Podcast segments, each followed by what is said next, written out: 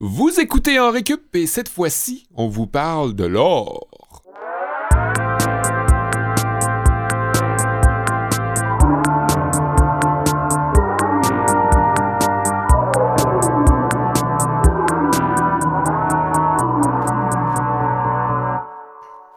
C'est ici que la prononciation prend toute son importance. On va parler d'or, comme Sébastien l'a bien dit, OR, et non pas d'art.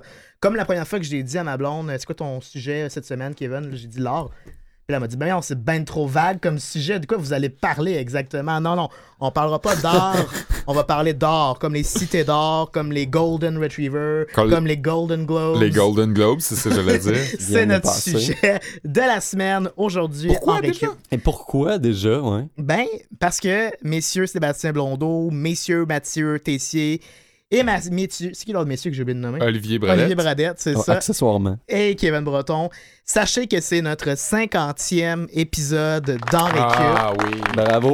et 50 dans la mythologie du mariage. Je sais pas si je peux m'exprimer ici. Ce sont des noces en or. Donc aujourd'hui, ce sont nos noces dorées, messieurs. Hey, ben, on, peut se féliciter. Hein? Ça n'a pas été facile. Kevin, c'est sûr que t'en as manqué quelques bouts. euh, C'est pas encore la cinquantième de Kevin, mais ça s'approche. C'est la cinquantième officiellement d'Olivier Bradette. Par contre, c'est le seul qui est resté à C'est vrai. tous les, Fidèle à ce tous mariage. les épisodes. la, la foule est là. Aucune absence encore sur euh, la liste d'absence. Euh, il faut, euh, je vous le rappelle, ne pas manquer plus que 5% des cours, sinon on échoue. Ah, ben bon moment pour rappeler le concept de l'émission, alors qu'on Ouais. divise un sujet en trois cours. oui, absolument. En récup, c'est une émission de rattrapage de connaissances, tout ce qu'on n'a pas appris sur les bancs d'école, parce qu'il y en a des choses à apprendre dans la vie. Mhm. On s'occupe de ça, Kevin, Seb, Mathieu et moi. Euh, Mathieu, ben, qui est euh, toujours fidèle au poste euh, depuis euh, pilote. presque 50 Mais je pense que oui, non, aussi. mais je pense que j'ai raté. J'en ai raté quelques-uns. Je pense que j'ai dépassé 5%. Ah, je bon. devais devoir faire un cours de rattrapage pour le cours de récup. Ça va bien, mon affaire. On fera un off podcast Mathieu Tessier. parce que Ouais. c'est Hey, juste ça serait Le drôle. rap- Oui, oui, oui, c'est ça, le rattrapage de Mathieu. Mais oui, euh, on vous expose un sujet plus ou moins inspiré de l'actualité. En ce moment, ben, ce qui fait l'actualité, c'est évidemment la cinquantième dans Récup. C'est pourquoi on vous parle de l'art aujourd'hui. Et on décline toujours ce sujet-là sous quelques angles différents. Trois en l'occurrence, étant donné qu'on est nos trois professeurs réguliers en place. De Mhm. temps en temps, quand on a de la chance aussi, on a des profs invités qui viennent nous parler de- du sujet qu'on a choisi selon leur expertise, selon leur connaissance. Ouais. Et On- vous, est-ce que ça vous a inspiré comme sujet cette semaine, l'art? Parce que moi, j'ai eu un petit peu de difficulté. Là. Ah ouais, hein? Ah ouais. Moi, ça m'a rappelé, en fait, puis euh, je, vais, je vais donner mon, mon anecdote, puis ça va faire un peu le, le- le- la genèse de, de- de mon cours qui va s'en venir. Ça m'a rappelé, au primaire, j'avais trouvé de l'or dans une pierre, dans une roche, dans la cour d'école. C'était une roche en forme euh, d'œuf là, comme coupé en deux. Là. Puis au milieu, il y avait un jaune, comme un jaune d'œuf, et J'étais persuadé que c'était de l'or. J'étais en troisième année du primaire. J'étais revenu à maison avec ça dans mon sac. Je me dis, maman, maman, maman, j'ai trouvé de l'or à, à l'école. J'étais convaincu que j'étais riche. Wow. Et ma mère m'a expliqué que c'était de l'or des fous. L'or des fous. Euh, que c'était pas de la vraie or. C'était une or à peu près, elle était brillante, mais comme verte, plus, un peu plus opaque. Ouais. Là, puis euh, C'est quand même joli. quand même joli, oui. Mais euh, c'est- Sans aucune valeur. C'est bien maudit. Mhm. Ben, ça a de la valeur. Peut-être que je vais pouvoir vous l'expliquer dans mon cours. Euh, je, vais vous, euh, je vais partir de cette anecdote-là pour vous parler de l'or des fous. Ton anecdote me fait penser à une autre anecdote, moi, Seb, alors que avec ma cousine, on était euh, sous le, le patio, en fait. Là, Euh, on aimait bien les creuser là, des affaires, des trous. Puis on avait trouvé euh, ce qu'on était certain d'être des ossements de dinosaures. Mais finalement, c'était juste euh, du ciment concassé. Ben, voyons donc. Et ceci ne m'a pas inspiré du tout mon cours d'aujourd'hui, qui sera un cours d'économie. Mais je voulais juste dire que t'es pas le seul. Hein. S'il y a la pyrite pour l'art des fous, il y a aussi du ciment qui est comme les ossements de dinosaures euh, des fous. Wow. Ça, c'est comme euh, les, ouais, les ossements des fous. Les Les ossements des fous. fossiles de fous. Euh, ben, tu vois, peut-être que si on parle d'ossements, je préfère un lien ossement, essement, ben, est f- puissance économique. Et je vais vous faire un cours d'économie aujourd'hui parce qu'on sait que le pétrole est à la base de l'économie aujourd'hui. Ouais. Mais naguère, c'était L'or noir. c'était l'or, oui, de- c'est ça. Mais naguère, c'était l'or qui était à la base de l'économie. C'est vrai. vrai. Puis je vais vous expliquer en fait pourquoi, euh, puis pourquoi c'est plus le cas aujourd'hui. Un petit cours euh, d'histoire d'économie, de l'importance et du rôle de l'or euh, dans, le- dans le monde euh, économique. Intéressant, ouais. Euh, moi, je, je me rappelle pas d'avoir trouvé quelque chose qui était pas ce que je pensais que c'était. tu, pensais que c'était ça, mais c'était Ah, pas ça, ça. que c'était. Faudrait mettre ce tune là ça serait de, de, de- Circonstances. circonstances. Hey, merci. Je- Euh, Aujourd'hui, je vous parle d'une légende associée à l'or qu'on connaît peut-être de nom, mais sans trop savoir c'est quoi les origines. C'était mon cas, du moins. L'Eldorado. Légende, euh, quand Ouais. on Ah parle ouais. d'exploiter de l'or, de trouver de la richesse, euh, c'est euh, ce que j'explore aujourd'hui dans Ah. mon cours. J'avais vu le film de l'Eldorado, moi. Il y a un film d'animation apparemment ouais. qui, qui a été lancé. J'ai évidemment pas vu ce film-là. Moi, je connais juste l'Eldorado comme étant une référence comme l'Eldorado de quelque chose. Je savais pas que ça faisait en premier lieu référence à, à de l'or. Oui, ce sera tout expliqué dans mon cours, mais oui, ça s'est répandu dans le vocabulaire à force d'usage. En fin de cours, donc, ce sera ça. Ouais, fin d'épisode. Ben, on commence ça tout de suite, messieurs. Super. Je vous ai raconté donc mon anecdote de pyrite trouvé dans la cour d'école primaire. Euh, un morceau de, de roche en forme d'œuf euh, cuisure que je vous disais, coupé en deux, avec au centre un jaune d'or des fous. La déception qui s'en est suivie, je vous le cacherai pas, est très fort probablement comparable à celle que les prospecteurs américains des années 1800 ont vécue quand on leur a annoncé de, durant la, la ruée vers l'or mhm. que ce qu'ils avaient prospecté pendant des mois avait aucune valeur et que c'était de l'or des fous. Ma troisième année du primaire, la ruée vers l'or de l'Ouest américain des années 1800, même combat. L'or des fous est d'ailleurs... Ouais. Ben, J'ai de l'empathie pour eux d'ailleurs. L'or des fous est d'ailleurs euh, bien évidemment le, le dérivé du, du terme fool's gold, euh, qui a beaucoup plus de résonance parce qu'on se cachera pas que fou, ça fait pas vraiment de, de sens en bon Mhm. français. Euh, fou ressemble à fool, mais ça veut pas vraiment dire la même chose. Fool insinuant qu'on est dupe, naïf, Mhm. idiot, Kevin. To be fooled. Et euh, c'est bien sûr euh, ce qu'on disait aux prospecteurs qui s'étaient mépris en ramenant des cargaisons de pyrites en pensant avoir de l'or pur euh, à vendre.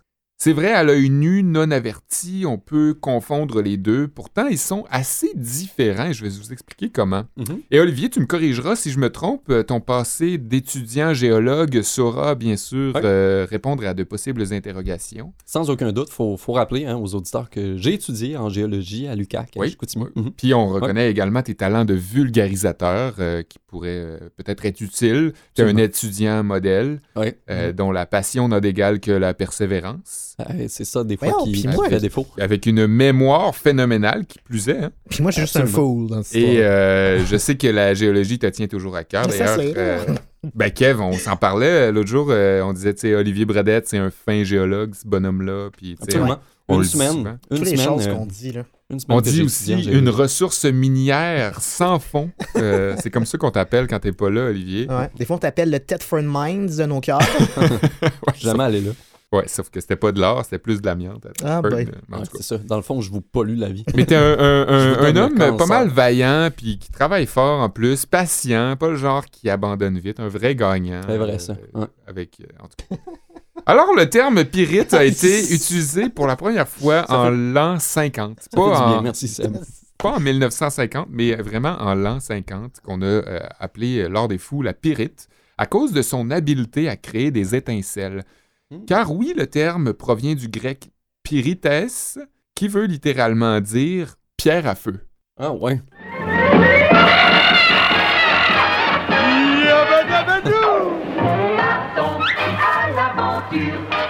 Et euh, je dois, euh, soit dit en passant, donner crédit au documentaire Les Pierres à Feu qui m'a beaucoup aidé euh, pour la portion qui va suivre et sa nomenclature. Hmm.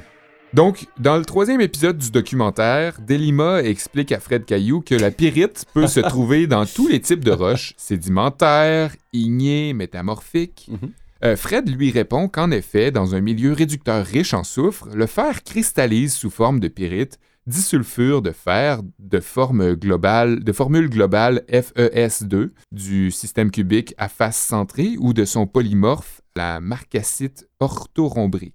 orthorhombique. Un peu plus tard, au cours du même épisode, Arthur Laroche propose à Fred d'aller jouer au bowling. Sur leur chemin, ils se disent que la pyrite est souvent associée à d'autres sulfures comme la blinde ZNS cubique, la galène PBS cubique ou la calcopyrite CuFES2 quadratique, à l'origine du cuivre, du plomb et du zinc. On trouve souvent la pyrite en cristaux géométriques assez concrets comme des tétraèdres, des hexaèdres, octaécaèdres et des dodécaèdres, euh, ceci dit, les formes en question peuvent être regroupées aussi et devenir une espèce de masse informe qu'on dit maclée, n'est-ce pas, Oli? MacLean? Maclée. MacLean, oui. Ouais, tu peux nous expliquer ce que Ouais. Puis do- dodécaèdre, c'est un prisme à 12 faces. Ouais, oui, je, je, je- ça m'en avait Si à l'époque on n'attribuait aucune valeur à l'or des fous, il est utilisé à l'ère moderne dans la fabrication de bon nombre de batteries, des récepteurs radio ou dans l'industrie papetière. Papetière comme dans papier. L'or véritable, je veux savoir pourquoi tu me niaises l'or véritable étant un métal plutôt mou et lourd, euh, la pyrite est quant à elle très dure et légère, ou comme dirait Kev, légerte. L'odeur associée à la pyrite et le... L'odeur associée à la pyrite est le soufre, bien entendu, puisqu'elle en contient. C'est d'ailleurs le minerai de base dans la confection d'acide sulfurique que Mathieu Tessier appelle vitriol parce qu'il est vieux. Hmm. Ah, Fait cocasse et d'épouvante, c'est selon, euh, pour parler de vitriol. J'ai découvert en cherchant euh, sur son appellation vitriol une dimension inespérée du mot. C'est-à-dire que certains alchimistes euh, friands d'ésotérisme ont donné une seconde signification au terme, et ce, bien que vitriol provienne déjà de la souche vitrioleum, euh, qui veut dire huile de verre. Fait que quand bien même que le terme est déjà une traduction approuvée à l'époque, certains scientifiques se sont mis à interpréter le mot en tant qu'acronyme. Ah. Ça, Ah, un ouais. acronyme, Kev, c'est quand on prend chaque lettre d'un mot pour faire d'autres mots avec et trouver comme un sens caché. Ah, co- comme, la, comme Laval, dans le fond. Un peu comme Cégep ou Mario Bros Ou Laval. ou Laval. Euh, je vous donnerai pas l'acronyme originel qu'il avait trouvé parce que c'est en latin puis ça vous glacerait le sang anyway. Mais en gros, en français, ça voulait dire, et tenez-vous bien, visite l'intérieur de la terre et en rectifiant, tu trouveras la pierre cachée. Tout ça, ça voulait dire tout ça? Parce que tu prends chaque lettre. V-I-T-R-I-O-L. Ah. C'est c'est un genre de truc aussi euh, qui est qu'on appelle les backronyms, où il y a un mot donné, puis après coup, on dit que c'est un acronyme, genre. Ouais, ah, ok, ok. Je- En anglais, je pense pas qu'il y ait de mots français, Un mais un- anacronyme.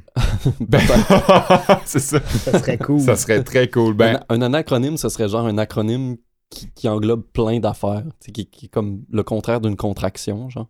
Ouais, peut-être, je sais pas. Ben, en un- tout cas, un- bref, ça un fait référence à ça. Ouais. un bacronyme. ouais. C'est ça. Je sais pas s'il y a un terme francophone pour ça. Si vous le savez, écrivez-nous. Mais ça serait drôle, un acronyme. Oui, c'est vrai. Ben, je vais mettre un. Comment qu'on appelle ça? Un homme là-dessus. Un flyer, un, un drapeau? Tu vas lever un drapeau? Non, il y a un terme. euh, Un veto. un... Ouais, il y a veto, c'est ça. Non, pas ça, une patente. Ben là. euh, En anglais, on appelle ça une patente, mais en ah, français. un patent, un brevet. Un brevet. Bon, voilà, je vais mettre un brevet là-dessus. Parfait. Ben, c'est bon pour la deuxième portion du cours hein, qui commence euh, euh, en grand. Moi, je vais vous, je vais vous offrir plutôt un cours euh, d'économie parce qu'on le sait, l'or a une grande valeur. C'est un métal précieux, relativement rare, euh, prisé par la noblesse et les artistes qui symbolisent la richesse habituellement. C'est devenu l'ornement de bijoux par excellence parce que même s'il est très résistant à la corrosion, il est aussi facilement malléable. Mhm.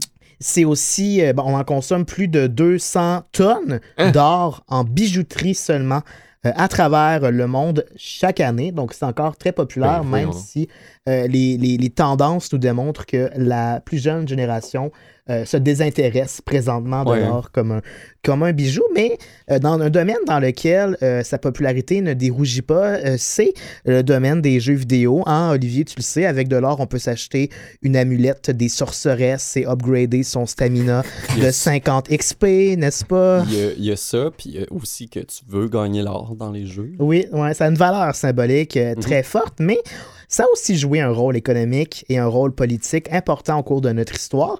Mais pourquoi exactement quand est-ce que son influence sur le système économique international a, commencé, puis qu'est-ce qui a euh, finalement marqué sa fin? C'est des questions que je me suis posées. Tu avais vraiment l'air de vouloir me poser une question. Non, Pardon.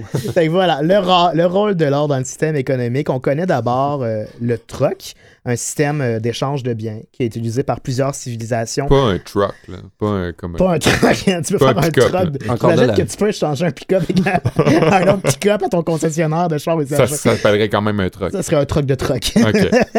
Euh, mais sauf que ce système-là euh, avait évidemment un, un défaut, euh, parce que qu'est-ce qui arrive quand mon partenaire d'affaires possède déjà le bien que je veux échanger ou vice-versa? Genre, mettons que tu vas à ton concessionnaire automobile, tu veux Ouais. échanger un Ford 150 bleu 1999 pour un Ford F-150 bleu 1999 qui a le même kilométrage. Sais, le système marche pas vraiment dans Pourquoi ce temps-là. ouais. C'est ça. Ouais, puis l'expression serait trop longue à dire. là. Ça revient à changer un Ford F-150 150 km 2010 euh, pour un Ford F-150 200 km 2010. C'est ça, ça se perdrait dans le latin. 30 sous pour une pièce. Bon, c'est plus notre, notre latin se perdrait quelque part. Donc, pour pallier ce problème, ce qu'on appelle la double coïncidence des biens, on a créé un intermédiaire. Euh, en fait, c'est un item qui va conserver à travers le temps une valeur et qui va servir d'actif échangeable dans le futur. Ça peut être de la monnaie euh, marchandise qu'on appelle, qui sont des éléments non périssables. Par exemple, on Ah. peut penser euh, au blé ou au sucre, Ouais. qui ont longtemps servi de, de monnaie d'échange, ou encore à d'autres items qui, a priori, euh, ne semblent pas avoir de valeur du tout, mais on va leur en donner une. Il y a certaines civilisations qui utilisaient des coquillages ou encore des, des dents d'animaux pour servir Ah, de, monnaie d'échange Hmm. monnayable. Donc. Sauf que, éventuellement, l'être humain, enfin renard euh, qu'il est, a inventé un système plus précis sur la base du métal, parce qu'on se retrouve avec des pièces de monnaie qui sont forgées dans de l'or ou de l'argent, parce qu'on se disait que la valeur, elle était fixée, euh, puis que tous avaient à peu près la même notion de rareté de celle-ci, donc ce serait facile d'avoir un système euh, équitable et juste. Sauf que, bon, c'était à la base un peu euh, une prémisse qui était fausse parce que ça sous-entendait qu'il y avait euh, le même nombre de gisements d'or à travers la planète dans chaque Ouais. pays, Ben oui. ce qui n'était évidemment pas euh, le cas. Ce qui est intéressant, cependant, c'est qu'à la base, c'était pas uniquement l'or qui était utilisé euh, pour pouvoir évaluer la valeur des monnaies. On utilisait ce qu'on appelait le bimétallisme. Donc, comme son nom l'indique, c'était davantage une combinaison de l'or et de l'argent qui servait à fabriquer euh, des, des pièces euh, de monnaie. C'est un, un système qui date d'il y a plusieurs années euh, avant, Comme, euh, comme les deux piastres. comme les deux vrai, exactement. ouais. Hein, la preuve, c'est qu'il est encore utilisé aujourd'hui. Mais le problème avec ce système-là, c'est que c'était difficile de maintenir l'équilibre puis le ratio nécessaire entre l'or et l'argent pour que la pièce conserve sa même valeur à travers le temps. Il y a eu la ruée vers l'or aux États-Unis qui a augmenté le stock disponible euh, D'or. Il y a eu d'autres gisements en argent qui ont été trouvés, ce qui a fait en sorte que ça a beaucoup fluctué au fil euh, des années. Donc, ce qu'on s'est dit euh, après l'explosion des, de- de- des, des mines d'or en Afrique du Sud, au Canada et en Alaska euh, dans les années 1890, c'est que si c'est trop difficile de garder un compte du stock, du stock mondial de deux matériaux, peut-être qu'on va être capable de le faire avec un seul matériel, c'est-à-dire avec l'or. Et c'est là qu'on rentre dans vraiment la phase de ce qu'on appelle l'étalon or. Mais pourquoi qu'on appelle ça de l'argent d'abord? C'est vraiment une bonne C'est question. excellent comme question. Ouais. Mais en anglais, on n'appelle pas ça de l'argent, par Ouais, contre. Je non, c'est vrai, c'est vrai. ouais. Euh, mais bref, je ne sais pas, Peut-être mais qu'en France, il y avait plus de gisements d'argent c'est vrai. que. Hmm. Ouais, tu sais ce qu'on dit, hein, la- c'est les gagnants qui écrivent l'histoire. C'est vrai. C'est ainsi que, que l'étalon or donc, euh, a gagné en popularité d'abord par l'Empire allemand qui a instauré son utilisation en 1871. Ça s'est répandu un petit peu partout euh, en Europe jusqu'à devenir faire en sorte en fait que l'or devienne une monnaie internationale qui sert au règlement des échanges, puis comme instrument de réserve pour les banques centrales des pays qui l'ont adapté, qui l'ont adopté incluant les États-Unis en 1900. Et ça marche assez bien, même si on remarque certaines iniquités et aussi que les pays riches en or sont nécessairement favorisés par ce Mhm. système-là. Mais là, survient la Première Guerre mondiale et là, on constate quelque chose. Parfois, les besoins des pays en termes de, par exemple, d'équipements militaires sont tels euh, sont tellement gigantesques qu'on n'a pas pu prévoir en fait suffisamment de réserves en or pour qu'il y ait une équivalence entre l'argent qu'on doit dépenser et nos réserves en or. C'est fou, ça. Donc, on commence à dépenser plus que les réserves en or nous le permettraient normalement en se disant, ben, euh, une fois la guerre gagnée, avec les réparations de guerre, les pays qui ont perdu vont pouvoir nous rembourser. Puis c'est comme, si qu'on va pouvoir, c'est comme ça qu'on va pouvoir rétablir l'ordre Sauf que ça s'est évidemment pas passé comme ça. L'Allemagne refusait de donner euh, ces pièces qui contenaient de l'or, préférait imprimer euh, des billets. Il y a eu plusieurs tentatives de conférences, de congrès pour rétablir l'ordre mondial avec plus ou moins de succès jusqu'aux accords de Gênes de 1922 organisés par euh, la Grande-Bretagne qui visent à rétablir ce qu'on appelle la convertibilité des monnaies de tous les pays en or. On crée à ce moment-là le Gold Exchange Standard et tous les monnaies des pays qui ne sont pas convertibles en or parce que les pays n'ont pas suffisamment une économie forte Ouais. vont pouvoir utiliser des devises clés. Donc, c'est le livre sterling ou encore le dollar US comme outil de mesure ou comme outil d'indexation de leur propre devise. Mais rapidement, ben, on constate que la majorité des États européens sont dans l'incapacité de rembourser leurs dettes en or, vont donc utiliser le dollar US comme index de référence sur les marchés euh, Oui. internationaux. Ça fonctionne pas très bien, mais ça fonctionne jusqu'au crash de 1929 aux États-Unis qui rend toute parité avec l'or euh, impossible dans de nombreux pays. Le Royaume-Uni va l'abandonner, puis les États-Unis. Et là, la population euh, est un peu effrayée, comme dans toute une situation où l'économie est chambranlante. La population va protéger jalousement son or à la maison, ce qui est une très mauvaise idée. Euh, donc, Alors que c'est le temps d'investir. alors que c'est le temps d'investir, effectivement.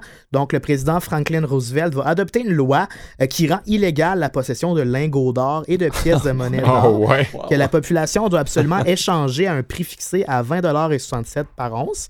Et après la Seconde Guerre mondiale, la plupart des monnaies sont indexées sur le, do- le dollar américain, techniquement le seul encore convertible en or. Ça va fonctionner jusqu'à l'arrivée d'une autre grande guerre, la guerre du Vietnam, là où encore les besoins financiers des Américains surpassent euh, la- la- le, le- le stock disponible en or. On va donc officiellement abandonner euh, le système en or Wow. aux États-Unis. Puis depuis, on est entré dans le système financier euh, que l'on connaît aujourd'hui. OK, parce que là, on le voit quand même, euh, quand il y a Gérald Filion qui fait sa chronique économie au téléjournal 22h, Ouais. il y a ces petits tableaux là, avec une musique un peu tendue, euh, comme le générique d'une certaine Ouais. Oui, chronique oui. économique euh, à en récup.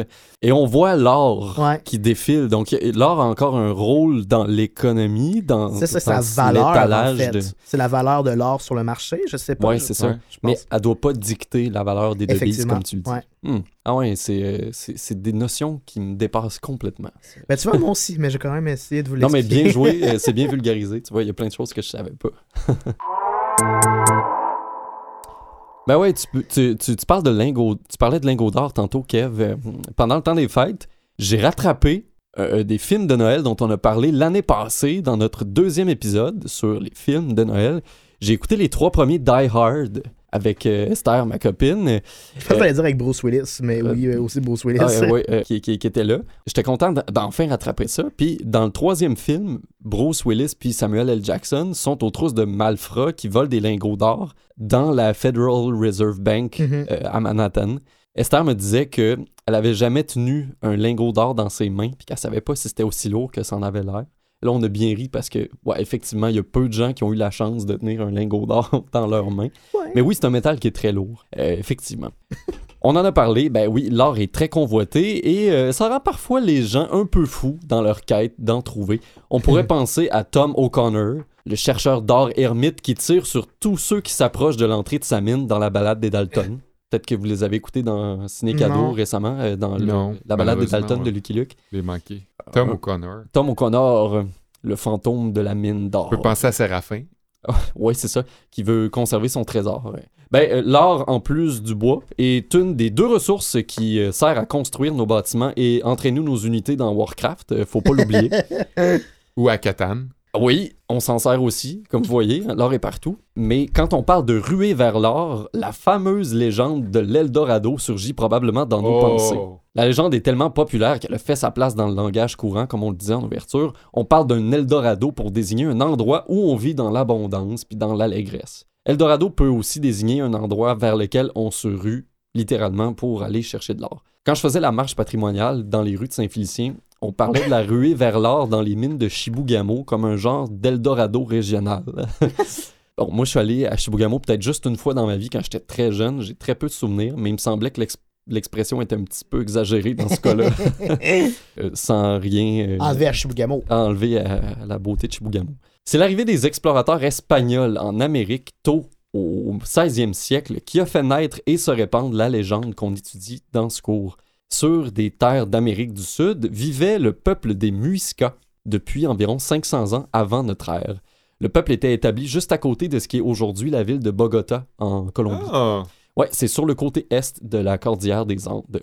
Le récit de la conquête des terres appartenant aux Muisca par les Espagnols a été euh, documenté par l'auteur Juan Rodriguez Fraile. Et là, je m'excuse de ma prononciation. C'est un, un auteur, on pourrait dire, qui est né à Bogota en 1566. Dans les dernières années de sa vie, l'auteur a écrit le recueil El Carnero, publié en 1859. Et là, le oui, carnet. le, le carnet. Et là, oui, euh, si vous euh, haussez les sourcils à la date que je vous ai évoquée, effectivement, le recueil a été publié 200 ans après son écriture.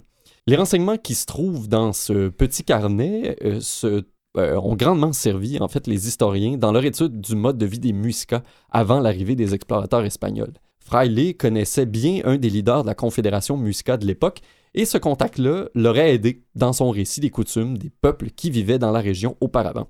Eldorado, ça se traduit par le doré. Pas le poisson, évidemment, mais l'homme, l'homme doré. Et pas n'importe quel homme. Le Mathieu, non? Ah, c'est vrai que Mathieu, c'est pas mal notre Eldorado. Récup. Mm, mm. On le, on l'échangerait pour rien au monde. En fait, on parlait du monarque absolu des Muisca qu'on appelait le Zipa. Et quand un nouveau Zipa était nommé, c'était peut-être un peu comme le pharaon, si Ouais. on veut, le- le- l'être suprême, le, le dirigeant, euh, maître spirituel. Le Mathieu de le l'époque. monarque. de- de- Le monarque, oui, merci. Euh, il y a une cérémonie traditionnelle qui avait lieu sur le lac Guatavita quand un nouveau Zipa était nommé. Ce lac-là existe toujours aujourd'hui et est à quelques kilomètres de Bogota, euh, à l'extérieur de la civilisation. La cérémonie consistait en une offrande aux démons que vénéraient les Muiscas. Le Zipa était accompagné de son entourage et ils embarquaient tous sur un radeau fait de bois sur lequel on disposait une grande quantité d'objets de valeur, bien souvent en or, ainsi que des genres de foyers dans lesquels on brûlait de l'encens. En bordure de ce lac-là, la population se rassemblait et faisait aussi des petits feux avec de l'encens et on célébrait de cette façon-là. Le Zipa était alors déshabillé et recouvert entièrement d'argile ou de boue qui collait à sa peau pour ensuite le saupoudrer de poussière d'or jusqu'à ce qu'il jusqu'à ce qu'il en soit complètement couvert. Hmm. Le radeau se dirigeait ensuite au centre du lac, et à ce moment-là, la cérémonie joyeuse et festive devenait complètement silencieuse. Le Zipa et ses congénères lançaient alors toutes les offrandes dorées au fond du lac avant de regagner la rive et la fête. C'était un genre de sacrifice qui était fait aux démons qui vénéraient. Après ce rite de passage-là, le Zipa était alors officiellement reçu comme leader suprême, comme monarque Hmm. de la population. Je connaissais pas ça du tout. Euh, je trouve ça vraiment cool. Et les conquistadors espagnols, à leur arrivée sur le continent, ont fait la rencontre de certains peuples autochtones qui arboraient des masques et des décorations dorées. Leur raisonnement a été relativement simple. S'il y a des peuples de ce territoire-là qui peuvent s'offrir des ornements dorés, forcément qu'on peut trouver des cités qui contiennent encore plus d'or que ce qu'on voit sur la rive quand on accoste, par exemple. Il y a alors une rumeur qui s'est répandue jusqu'en Europe, comme quoi une cité entière faite d'or serait cachée à quelque part en Amérique du Sud. Il y a de nombreuses expéditions assez périlleuses qui ont été organisées pour tenter, en vain, on le sait bien, de trouver l'Eldorado. Des fortunes ont été dépensées, des milliers de vies ont été sacrifiées pour rien. Ouais. La passion et l'engouement suscités par l'Eldorado pourraient, à la limite, être comparés à la cité perdue de l'Atlantide, l'île mythique de Platon, qui pourrait éventuellement m'être, euh, euh, être un sujet d'épisode éventuel. Je suis sûr que Seb aurait plein de choses à dire Je là-dessus. sais pas, moi, on dirait que tu m'as donné des idées pour écrire genre 12 BD différentes. ouais, ouais, clairement. On peut s'en inspirer pour euh, des récits fictionnels, c'est clair. Les Espagnols ont fini par comprendre que le lac Guatavita, où se déroulait euh, la cérémonie d'intronisation du, du Zipa, était assez spécial. En 1545, des conquistadors ont forcé les Muiscas à drainer le lac Guatavita avec des seaux pour en faire ressortir les trésors. Hein? Après trois mois d'ouvrage, le niveau du lac aurait diminué de 3 mètres. On pourrait peut-être s'en inspirer hein, de, de cette petite solution-là pour euh, régler nos problèmes grandissants de crues printanières euh, au sud de- du Québec. je raconterai pas cette anecdote-là tout de suite. Ah, on, on attendra le moment opportun, Kev, c'est correct. Ce drainage-là aurait permis aux Occidentaux d'extraire des artefacts valant Alors, je serais curieux de savoir euh, combien vous pensez que ces artefacts-là valaient en valeur d'aujourd'hui, en argent d'aujourd'hui. Indexé à l'argent américain US avant la Oui, oui, Première Guerre En mondiale. prenant en ou- considération ton cours. Je sais bien pas, genre quelques centaines de milliers. OK. Toi, Seb. Sûrement des millions, là. Je sais pas, il y avait combien d'artefacts? C'est difficile là? à quantifier en termes de poids ou de- de- d'objets. euh, C'est historique, fait que j'imagine des millions. Peut-être 130 air miles? 130 Air Miles. euh, Ben, je sais pas combien ça vaut en Air Miles, mais c'est 100 000 Juste Euh, C'est juste ça? Ah, c'est ça que j'ai dit quand même, j'ai dit quelques Ouais, centaines. quelques centaines. T'étais pas bien loin. Mais qu'est-ce que vous pensez que ça a eu comme effet? Ben, c'est sûr. Il y a eu plein d'autres explorations qui sont venues fouiller l'Amérique du Sud. Même que 35 ans après ce, ce drainage-là, en 1580, une digue a littéralement été creusée pour drainer le lac encore plus. Et l'encoche dans la paroi des collines qui entourent le lac est encore bien présente aujourd'hui. On voit littéralement, là, c'est comme une, une loupe. Il y a le lac qui est assez circulaire. Il y a un gros trait dans la montagne qui est comme la digue qui a été creusée par les Espagnols pour faire baisser le niveau du lac. Les Espagnols ont pu trouver un trésor d'une valeur de, combien cette fois-là? 400 000 piastres. Ben, Tout- voyons toutes ces vies, tout cet argent, dans l'espoir de dénicher une ville en or, l'Eldorado, pour 500 000 piastres en valeur d'aujourd'hui. Pour le fun, j'ai fait le calcul. Une once d'or aujourd'hui vaut à peu près 1558 dollars. C'est donc à peu près 10 kilos dans le fond de ce lac-là, versus toute une ville qui était espérée. C'est un petit peu décevant pour tout ce qui a été laissé derrière. Et ironiquement, donc, les explorateurs européens, à force d'oppresser le peuple Muisca dans leur avidité de trouver la cité dorée, ont éteint ce qui était vraiment l'Eldorado et son cérémonial traditionnel. Mais J'en ferai un film, moi, de ça. De ton l'Eldorado. il y en a un film, j'ai dit tantôt, je Ah l'ai vu. C'est un film d'animation. Die Hard, ce que j'écoutais pas. Non. Ah! Ben, je suis surpris, il n'y a personne de vous qui a donné la signification, parce qu'on a parlé un peu de du marché boursier puis de l'or, Mhm. on a parlé de, de- des- des provenances de, de- de certaines étymologies, puis personne n'a a parlé de l'étymologie du, du mot or. Est-ce que tu le sais? Ouais. C'est quoi? Ah, Ben, tu sais, dans- à la bourse, Ouais. or, c'est AU. Ah, c'est sa Ben, composante. ça, c'est son élément euh, chimique. Ouais. C'est Ouais, élément c'est son, élément chimique également. mais qui est sans doute dérivé de son étymologie. C'est ça, c'est dérivé du, du premier euh, mot de or qui était à, à l'époque écrit AUR Ah, en vieux français. Puis euh, ça vient de aurum en latin, qui est la même souche que aurore, les aurores boréales. Ah. Ben, voyons donc. Ouais. Ou l'aurore, le- la levée du jour. Ou exact, parce que ça miroite. Et Ah. c'était pour ça. La ça signification, ça parce que c'est un matériel qui brillait. Exactement. Wow! Voyez-vous, il faut jamais quitter la cute. classe avant la fin du cours. Voilà. On apprend toujours des choses. Hein? Et vous- si vous avez quitté avant, vous auriez manqué mon anecdote euh, savoureuse lors d'une inondation dans le sous-sol chez mes parents. Alors que le- l'eau de- l'eau montant le sous-sol et que mon grand-père, un peu désemparé, mes parents n'étaient pas là, prenait l'eau Ah dans la chaudière et, en pensant bien faire, la tirait dans la cuve de la C'est toilette ça, c'est pour dire. et flushait la toilette, Ah. mais c'était un bris de tuyauterie. Fait qu'il faisait juste comme faire un cycle d'eau. Mais tu sais, t'es bien intentionné, grand-papa Rosaire, là, c'est Oh, juste que- wow. Ouais, je vais me rappeler ça toute ma vie. Hey, euh, super bel épisode euh, sur l'or. Hein, Ah ouais, c'était euh, notre cinquantième. On espère que vous avez apprécié. Merci euh, de nous suivre depuis le début. Puis si c'est pas le cas, ben allez Bienvenue. rattraper ça. Ben ouais. Allez rattraper ça. Bienvenue dans le bateau. oui, euh, merci beaucoup à CISM, à Est-ce qu'on a des. on, est, on, est, on est sur la même case horaire que la, que la semaine passée? Oui, Oui. ça change Oui. pas. Ça change pas. Pour tout l'hiver euh, à CISM, on est à midi, les jeudis. Midi les jeudis. Et Donc, encore les jeudis à Canalem. Oui, tout On- à fait. 20h30 à Canada. on sera là la semaine prochaine alors qu'on va euh, laver notre linge sale en famille. On règle des problèmes. Que- Ouais. Je sais pas si on vous en dit pas plus. Quand on vous dit pas le sujet, sachez juste qu'on va laver notre linge sale en famille la semaine prochaine en Ouais. récup. Entre-temps, ben, suivez-nous sur facebook.com baroblique en récup. On est aussi sur Instagram, at en récup. Si vous avez des idées de sujets ou des questions, vous pouvez nous écrire Vrai. en récup à commercialgmail.com. Puis, comme Olivier l'a dit, allez rattraper nos épisodes en podcast, en formule podcast, euh, sur toute plateforme, autant sur euh, les sites internet des- de nos diffuseurs euh, radio que sur notre propre plateforme euh, Apple, Google, Spotify et Oui. compagnie. Vos applications favorites, on est sans doute là. Et surtout, merci d'être là, de nous écouter. Vous êtes vraiment des auditeurs en or. Ah,